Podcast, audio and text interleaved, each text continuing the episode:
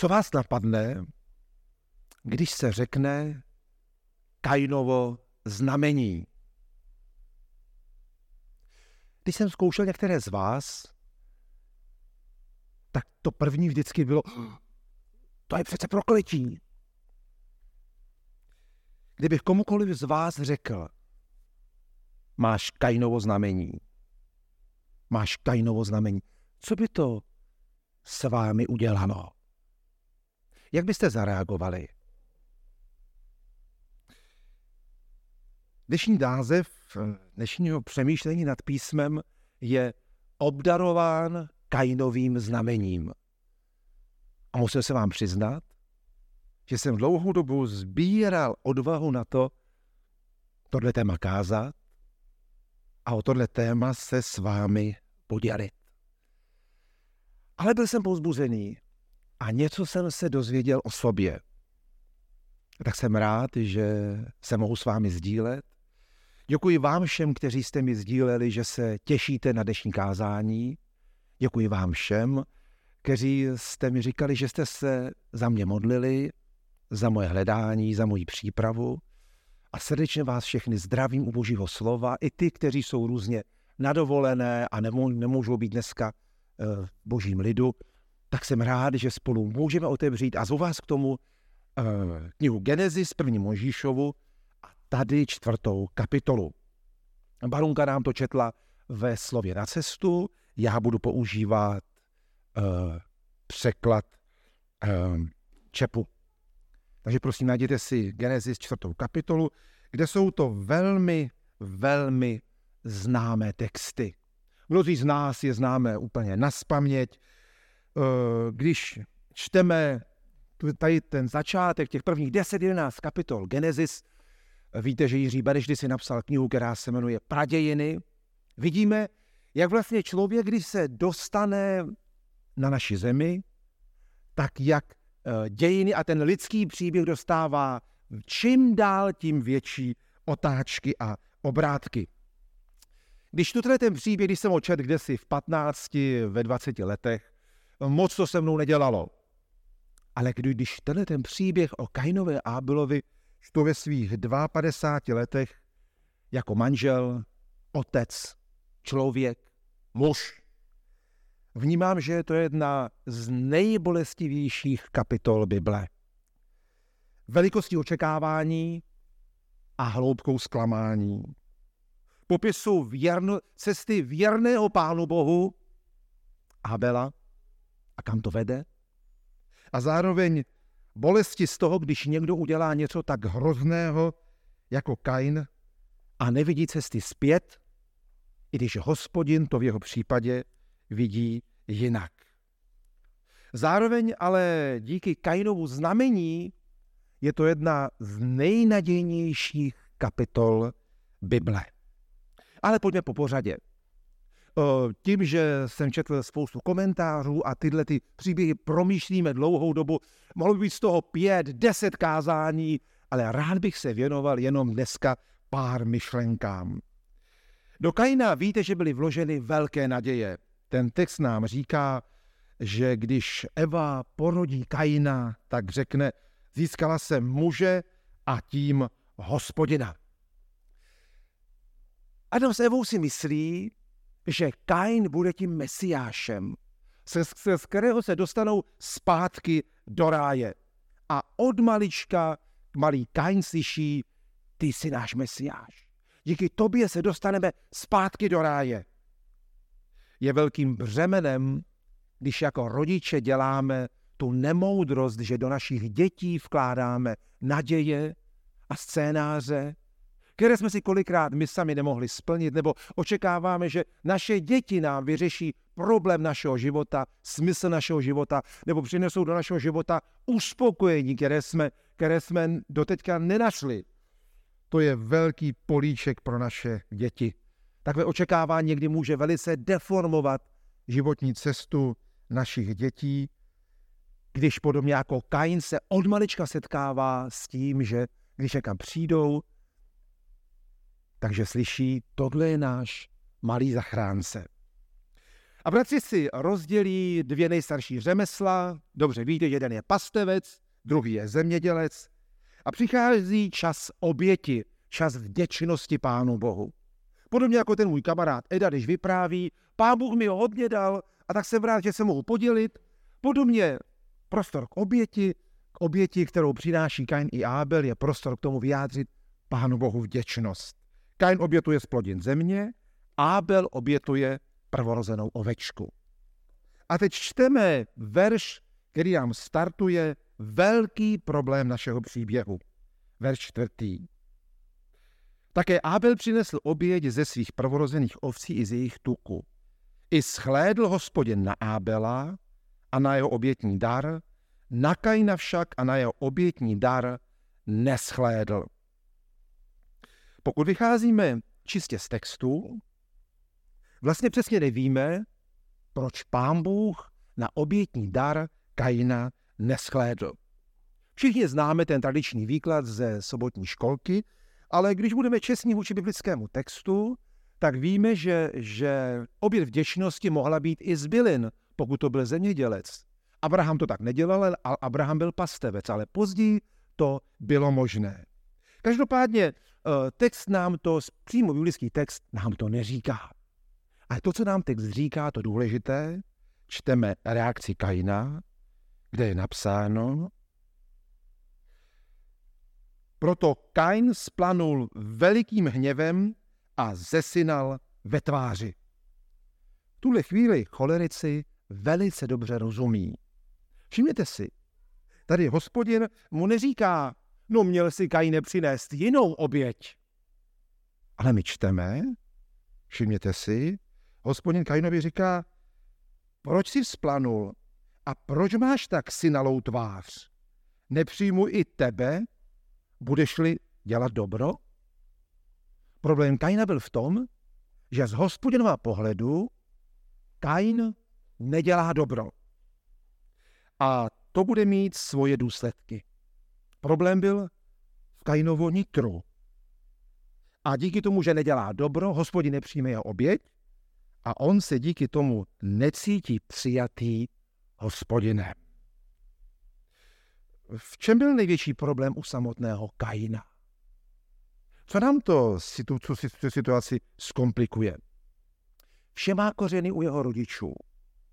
Čteme, že Adam s Evou, když byli v ráji, tak byli nazí a nestyděli se.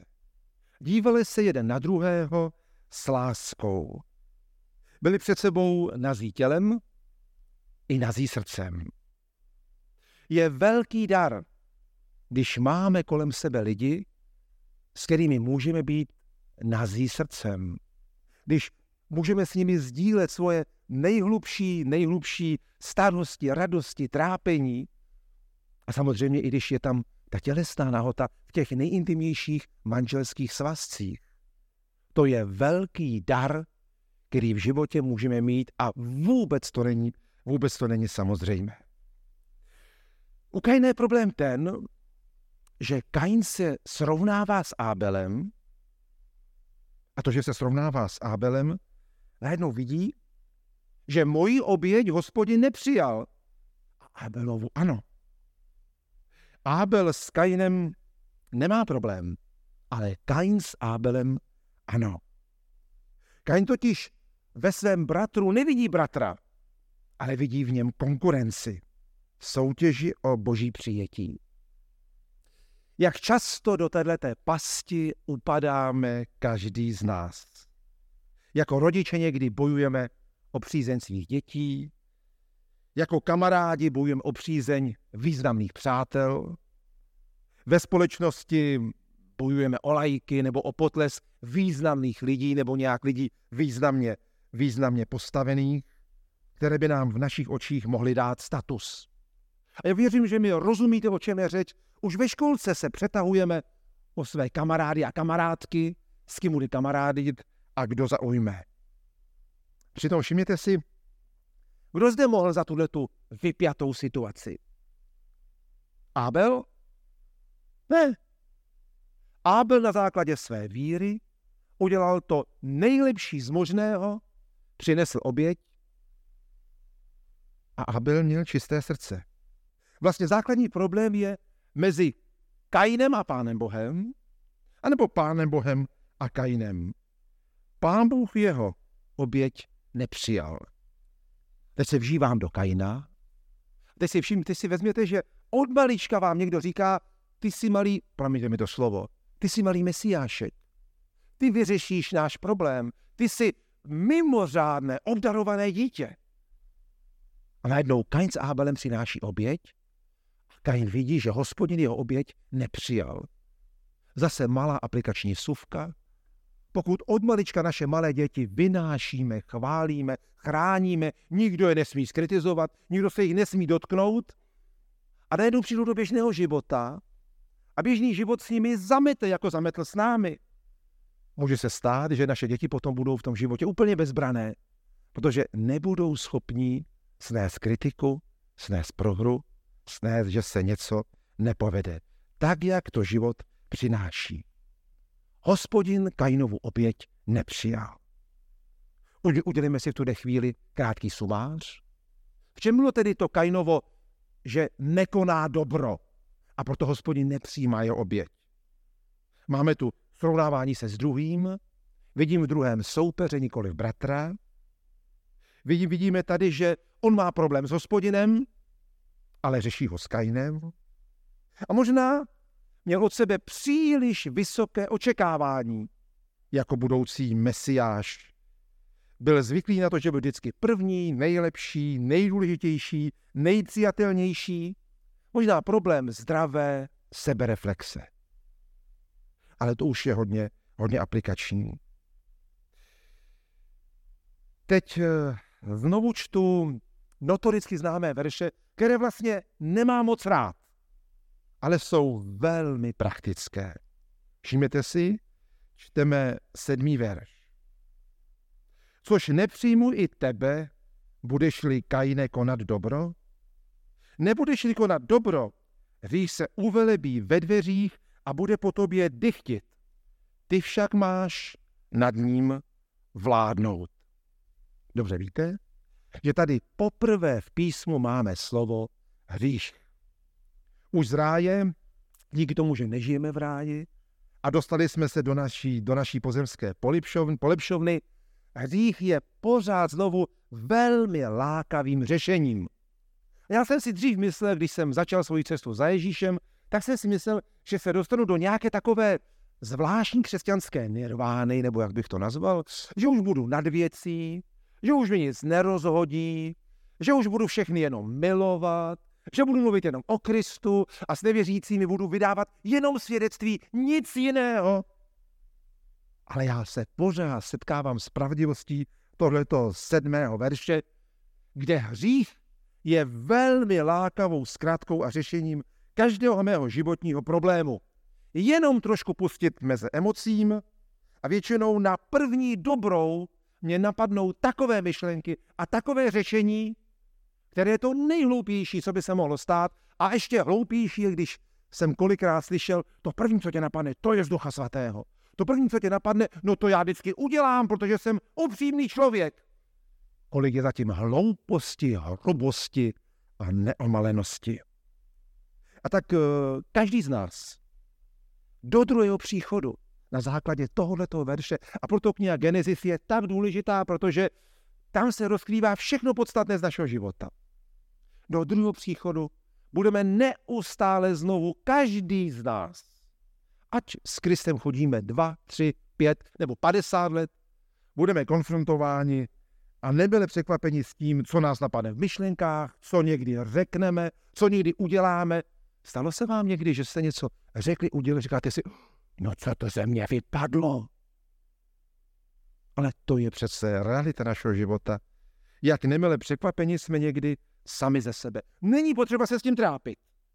To je realita už od doby Kaina a vidíme, jak Kain, jak Kain dopadnul.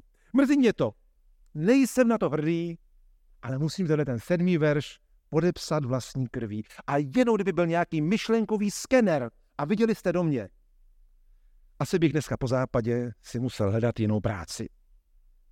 Ale kdyby byl myšlenkový skener a byl by i pro vás, myslím si, že bych do západu musel vyloučit každého z vás. Protože každý z nás s tím máme nějakou zkušenost. Dějiny světa na této zemi jsou dějinami neustálého napětí, kdy po každém z nás doslova hřích dychtí, kdy je každému z nás tak blízko, kdy je tak krásně načanšaný a tak krásně si říkáme, že to je zdravý můj, můj zdravý sebeprojev, to jsou moje zdravé hranice, to je moje zdravá seberealizace. Ale přitom to může být jenom projev mého sobectví. A proto pán Bůh říká, tajné. Když hřích, když pustíš svoje emoce a když pustíš svůj hřích, on tě celý ovládne a sežere. Ale ty nad ním máš vládnout, Kajine. Tady krásně vidíme, jak my potřebujeme Boha. Protože já nejsem schopen vládnout nad svým hříchem. Kdyby to bylo po mně, tak bych vymlátil polovinu lidstva, protože mi to kazí to moje životní štěstí, tu moje životní realizaci a to, jak si říkám, že by to přece bylo dobře. A všimněte si, teprve po tomhletom rozhovoru hospodina s rádovým mesiášem, s Kainem, dojde k tomu, že Kain se setká s bratrem a zabije ho. Žal, kolikrát v našem životě pro naše srovnávání se s druhými, pro hořkost a zklamání vůči Bohu, které jsme promítli do vztahu s lidmi okolo nás, naší frustraci z našeho života jsme promítli do vztahu s lidmi kolem nás, pro naše představy, jak to bude a realita se změnila, kolik vzácných vztahů jsme v našem životě pokazili, zničili a poslali k ledu. A logicky nás tady musí napadnout, čí hřích byl větší.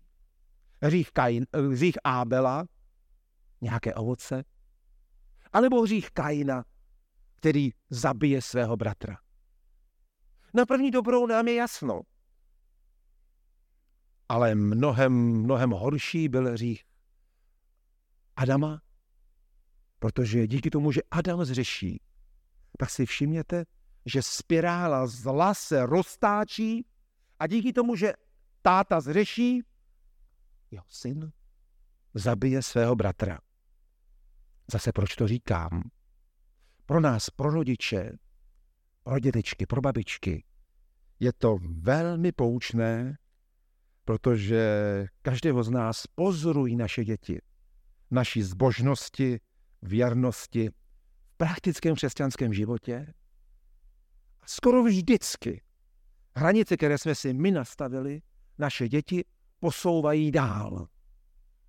Jsou věci, které nemůžeme změnit ale to, co můžeme, být věrní v tom nejlepším, co jsme poznali. A zbytek nechat na Bohu. A to moralizování, já sám to nemám rád, ale v první řadě je to pro mě do mého života. Čteme devátý verš v knize Genesis. Hospodin řekl Kainovi, kde je tvůj bratr Abel? Odvětil, nevím. Což pak jsem strážcem svého bratra? Ale jistě, Kaine, to víš, že jsi strážcem svého bratra. Jak krásně říkal profesor Sokol, Kain byl strážcem, Kain by strážcem svého bratra být měl, protože opakem lásky je lhostejnost. E, věřím, že i vy jste měli vzácnou sobotní školu jako my a ještě jednou děkuji bratrovi Luďkovi, jak nás vedl. Všimněte si, že křesťanskou láskou, která jakoby na osobní rovině hned souvisí vztahy ve společenství, kde se učíme milovat. To je úžasný lakmusový papírek, protože víra se projevuje vždycky ve vztazích a zvlášť s těmi, které si nevybíráme. A v církvi si většinou nevybíráme. Všimněte si dál, následně Kain vyslechne, že bude obdělávat půdu, ale už ne se zaručeným užitkem. Někdy i příroda si bude s Kainem nepěkně zahrávat. A dneska já vás obdivuji, že jste přišli, protože má být dneska 37 stupňů. Já jsem si říkal, to bude prázdný sbor. No přesto jste přišli, děkuji. Děkuji vám za to, mám z toho radost. To, jak si pohrává s námi příroda a to, jak to bude dál, i to je důsledek hříchu Kaina. A všimněte si, eh, když dochází k prokletí, u Adama je, je prokletý Adam, u Kaina je už prokletá i příroda. A do dneška si s námi příroda pohrává. A, a Kain na, na, dále slyší, a Kaine, nebudeš mít na zemi domov a budeš psancem a štvancem. A opravdu, člověk, pokud se straní boží tváře a pokud žije bez Boha, je to tak, že jsme opravdu jako ten Kain říčka emocí, říčka přírodních událostí, živlů a životních náhod, v hlavní komedii života, která se nazývá komedie plná omylů, bezdomovci na cestě nikam. To je realita života bez Boha. Ať se nám to líbí, nebo ne. Ale všimněte si, i v tomhle příběhu nám jakoby svítí trošku naděje. A my čteme verš 13. Kain hospodinu odvětil. Můj zločin je větší, než je možno odčinit. Hle, vypudil jsem mě dnes ze země. Budu se muset skrývat před tvou tváří. Stal jsem se na zemi psancem a štvancem. Každý, kdo mě najde, bude mě moci zabít. Všimněte si? Kain říká, vypudil si mě ze země, pane. Ale ne, že hospodin vypuzuje.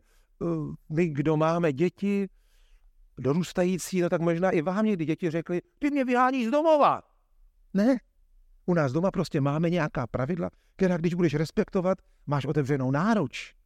Ale pokud to bude jinak, ty se vyháníš sám. Od doby Kaina to není, není jiné. E, pro Žida bylo vždycky to první, to klíčové. A všimněte si, že Kain říká, můj zločin je větší, než je možno odčinit. Že by měl výčitky svědomí? Jak smutná, jak smutná citace. Můj čin je větší, než je možno odčinit. No Kajne, kde je boží milost, kde je boží odpuštění? Ty jsi o tom Bohu neslyšel od Adama, od Evy, od tatínka, od maminky? Jak může být tvůj čin takový, že ho Bůh neodpustí? A navíc Kain se bojí o svůj pozemský život, protože si uvědomuje, že stavidlo, které on zvednul, nakonec smete i jeho samotného. Všimněte si, je to zajímavé. První příběh, který slyšíme, který vlastně je tady na té zemi, když se dostanou z ráje, je o tom, že život tady byl, je a bude nespravedlivý. Vrah dostane zaslíbenou ochranu a ten, co jednal správně, je mrtvý. Je to fér? No samozřejmě, že není. Mohl pán Bůh Ábela zachránit? No samozřejmě, lusknutím prstu. Ale jestliže pán Bůh počítá se skříšením k věčnosti, a my víme, že Bůh může vzkřísit i z mrtvých, z této perspektivy přijít o pár let života na této planetě není žádnou tragédií. To znamená, pokud někdo z nás odejde v mladém věku, nebo ve středním věku, nebo ve 52 a pán Bůh ho povolá na lepší, z pohledu věčnosti to není až taková tragédie. Byť samozřejmě, že nám to tady trhá srdce, ale pán Bůh uvažuje jinak. Pro pána Boha je, pro pána Boha je mnohem větší tragédie darebák, který zabíjí druhé a utíká před Bohem, než spravedlivý, který umírá. Protože pán Bůh to všechno vidí z pohledu věčnosti. Všimněte si, první příběh na této zemi, který se vlastně, který je po vyhnání z ráje, Kain a Abel, naředěná nespravedlnost. A vlastně nejstarší biblická kniha, která by měl být kniha Job, taky vlastně kniha o tom, že to je vůči Jobovi velice nespravedlivé. Proč to říkám? Můj milí, co očekáváte od vašeho života? Proč se pořád divíme, že život není fér? Eh, jak říká krásně kazatel 2. kapitola 23. verš. Všechny dny člověka jsou samá bolest a jeho lopota je plná hoře. Jeho srdce mu nedá spát ani v noci v jeho pomývém životě. A nebo dále kniha kazatel 5. kapitola 15. verš. Je to také zlý neduch. Každý odejde, jak přišel. Jaký užitek má z toho, že se pachtil a honil vítr? Nad to po všechny dny jídal ve tmě a takového hoře a nemoci a hněvu. Ale zpět ke Kainovi. Všimněte si? Kain říká, můj skutek nelze odčinit. A teď mě zabije první, kdo mě potká. Hospodin dělá něco zajímavého. Hospodin řekl nikoli. Kdo by Kaina zabil, sedm bude sedmenonásobě pomstěn. A tady dostává Kain Kainovo znamení. Jak jsem spocený, tam to tak hezky pleskne. Nevím, jestli to bere mikrofon. Kainovo znamení. Proč si vždycky tak polekáme, když slyšíme Kainovo znamení? Na Wikipedii jsem byl překvapený, schválně jsem si to vygooglil, tam je napsáno, že Kainovo znamení je cosi jako cejch. Má ho člověk zatížený vinou, nemůže se kvůli němu začlenit mezi ostatní. Kainovo znamení. Další výklady říkají, že na základě některých citátů z Bible z Ezechiele Kainovo znamení má být tetování nebo něco veritého nebo vypáleného na čele, hebrejské písmeno táv, které takový, takový šikmý kříž, eh, ale to vůbec z Genesis nesouvisí. Kolem Kainova znamení je spousta, je spousta nepodložených spekulací. Ale zpět do textu. Proč dostává Kain Kainovo znamení? Ze tří důvodů. Ten první důvod, aby ho chránil před pomstou ostatních. To druhé, aby zachoval jeho život. Aby tady nebyla další bratrovražda. Ty jsi mi zabil bráchu, no tak já zabiju tebe. Oko za oko, zub za zub. Všimněte si, takhle to v písmu a v dějinách člověka kdysi nezačalo. Ale hlavně proto, že pán Bůh jedná v systému svých hodnot a pán Bůh má nějakou největší hodnotu v životě, které se nic jiného nevyrovná. A sice odpovědí je 16. verš knize Genesis. Tam je napsáno, Kain odešel od tváře hospodinovi a usadil se v zemi Nódu východně od Edenu. Vidíme, že ten příběh nemá dobrý konec. Ten nejlaskavější, nejlepší rodič, ten, který je nejlepším vzorem pro svoje děti, když má, promiňte mi to, svého vnuka Kaina, ten příběh nemá dobrý konec. Navzdory tomu, co Kain, že Kain neudělal něco dobře, podobně jako Adama s Evou, hospodin ho hledá, jde za ním, komunikuje, dává mu druhou šanci, chrání ho. Nikdo z vás Kainovi nesmí ublížit, slyšíte to? Sedmkrát ho pomstím.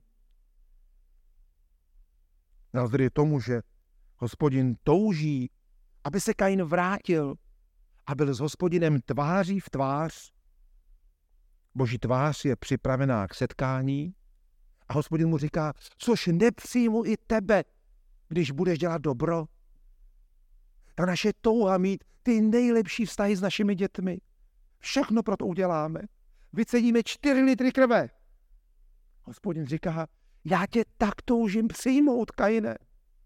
Ať jsme zase tváří v tvář. A text říká, že Kain odejde východně do země Nódu. Všimněte si, žid tady neslyší, když byli vyhnáni z ráje Adam s Evou, kam byli vyhnáni? Na východ od ráje. A teď Kain tam, kde žijí, na východ od ráje, znovu utíká od hospodina na východ do země Nód. Jakoby dvakrát utíká od hospodina, od boží tváře. Proč tak nemáme rádi čtvrtou kapitolu Genesis. Důvod, proč jsme tady v napětí a rozladění, protože se přirozeně identifikujeme s kladnými hrdiny. Všimněte si, díváme se na nějakou detektivku, no já si připadám jako ten Kolombo, já si připadám jako ten vyšetřovatel, já na to, my spolu na to nějak přijdeme. Když je nějaký akční film, no já jsem ten Stallone, že jo, já jsem ten, ten, kdo tam všechny, kdo to vyřeší, a proto od televize odcházím spokojený, když to dopadlo dobře, vyhráli jsme. Ale pozor, přátelé, eh, my se stotožňujeme tady s Abelem. Já neznám lidi jako Abel. A budete se divit. Ani já nejsem jako Abel. Zeptejte se můj manželky, ta vám to řekne. Protože my všichni, jak jsme tady, tady sedíme jako Kainové. My jsme jako Kainové, kteří jednají podle svého, kteří nezvládají svoje emoce, kteří nezvládají svůj hřích, kteří jsou kolikrát ovládáni zlem a tak boucháme a kopeme kolem sebe slovem nebo skutkem. My, kteří se srovnáváme s druhými, jsme to my, kteří utíkáme před hospodinem, nebo říkáme, ale neutíkám před hospodinem. No a kolik jsi na toho Boha našel minulý týden času? Jak dlouho jsi byl tváří v tvář svému Bohu? To je lepší odpověď než nějaká silná hesla. My jsme ti, kteří jsme častokrát k lidem kolem nás hostejní. My jsme to ti, kteří někdy mají pocit, že jsme od hospodina spadli příliš daleko a tu špatnou věc jsem udělal příliš moc často. Pro mě už nebude odpuštění. A to nejhorší, místo abychom se vrátili do boží náruče, utíkáme do svých zemí not od boží tváře na východ od hospodina. Dovol bych si přečíst jeden, jeden komentář od bratra Jiřího Beneše z knihy Pradějiny. Velmi doporučuji. On tady píše na základě tohoto příběhu. Něco z kajnoství v nás přežívá. Byť jeho pokolení potopou vymřelo, odlištěnost, odličtěnost, nezájem o druhého, ale hostejnost ukazují, že Kain se může zrodit kdykoliv a v komkoliv z nás. V tomto smyslu má jeho příběh možná terapeutickou funkci. Preventivně nás konfrontuje s temnou stránkou každého z nás. Pomáhá nám nejen registrovat zlé síly, které je potřeba mít pod kontrolou, aby nebyly vypuštěny do světa, ale také nacházet východisko v hospodinově promluvení. Jen pokud hospodinova slova vezmeme vážně, můžeme zabránit tomu, aby byli démoni, které sami nedokážeme ani spoutat, ani ovlivnit, vypuštěni do světa. Bez hospodinovy pomoci jsme proti řádění našich vlastních temných sil zcela bezmocní. Konec citátu. Kainovo znamení je velký dar, protože Kainovo znamení je prodloužená lhůta boží milosti, abychom se k němu vrátili, abychom činili dobro a zase s hospodinem žili tváří v tvář. To je to nejvzácnější, nejlepší, nejintimnější a nejpodstatnější v našem životě. Jedině tehdy, pokud ty a já se budeme dívat častěji do boží tváře a když budeme s Bohem žít tváří v tvář, to nám pomůže, že nebude mít synalou tvář, když přijde zklamání v našem životě, když se budeme srovnávat s druhými. Ve tvé tváři se bude zrcadlit dobro a přát těm druhým, protože hospodin se na mě usmívá. Díky tomu, když se budu dívat na boží tvář, nebudu mít potřebu si v životě hrát na mesiáše, nejsem druhým Kainem, nejsem zachráncem světa v tomto nespravedlivém světě a nebude tak nesnesitelné a neunesitelné břemeno a budeme vyhlížet v boží řešení v situacích, kde si nevíme rady. Pane, dívám se do tvojí tváře, ty se usmíváš, pak je to asi v pořádku. Není to tak, když s našimi malými dětmi, vzpomínáte si, byl nějaký průšvih a když my jsme začali bláznit, no tak i naše dítě se rozeřvalo. A když jsme našim dětem dali ruku na hlavičku, všechno je v pořádku, miláčku, tak i naše dítě se uklidnilo a jak líp než v náruči maminky. Dívat se do boží tváře.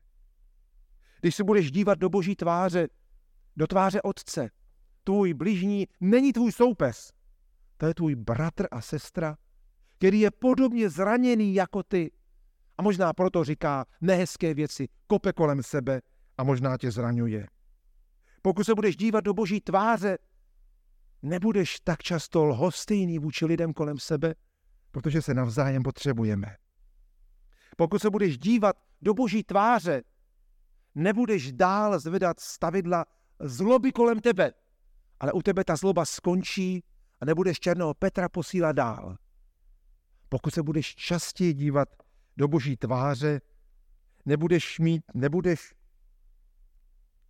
Nebudeš hřích posílat dál, ale budeš dál posílat dobro, což je kolikrát jediné řešení v životě.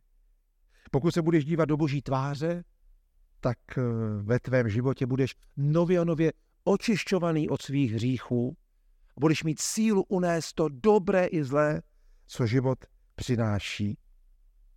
Přeji vám všem, přeji sobě v první řadě, abych častěji ve svém životě viděl Boží tvář, která se na mě usmívá, ke které se budu vracet. A mě pohled do Božích očí, mé víře, dával sílu zvládat všechno těžké v životě, věřit, milovat, přinášet naději, přinášet řešení. Nevím, co bych ti poradil v tvé těžké situaci, ale podívej se do boží tváře. Ta nám dává sílu unést všechny ty zklamání, které v životě, který je nefér, se přináší. Tak bych dneska chtěl končit eh, něčím, co není zvykem. Prosím, abyste se postavili a rád bych vám nakonec žehnal skrze vzkládání rukou áronským požehnáním z překladu mého milého kolegy Josefa Dvořálka. Ať hospodin přitakává tvému místu pod sluncem a dává ti vše podstatné, co k životu potřebuješ a tě chrání. Ať se na tebe hospodin, který je s tebou všude tam, kde jsi, ať se na tebe usmívá svou tváří a projevuje ti přízeň a své sympatie. Ať hospodin nese svou tvář k tobě a vkládá na tebe štěstí, zdraví, lásku, dobro, harmonii, tedy pokoj. Amen.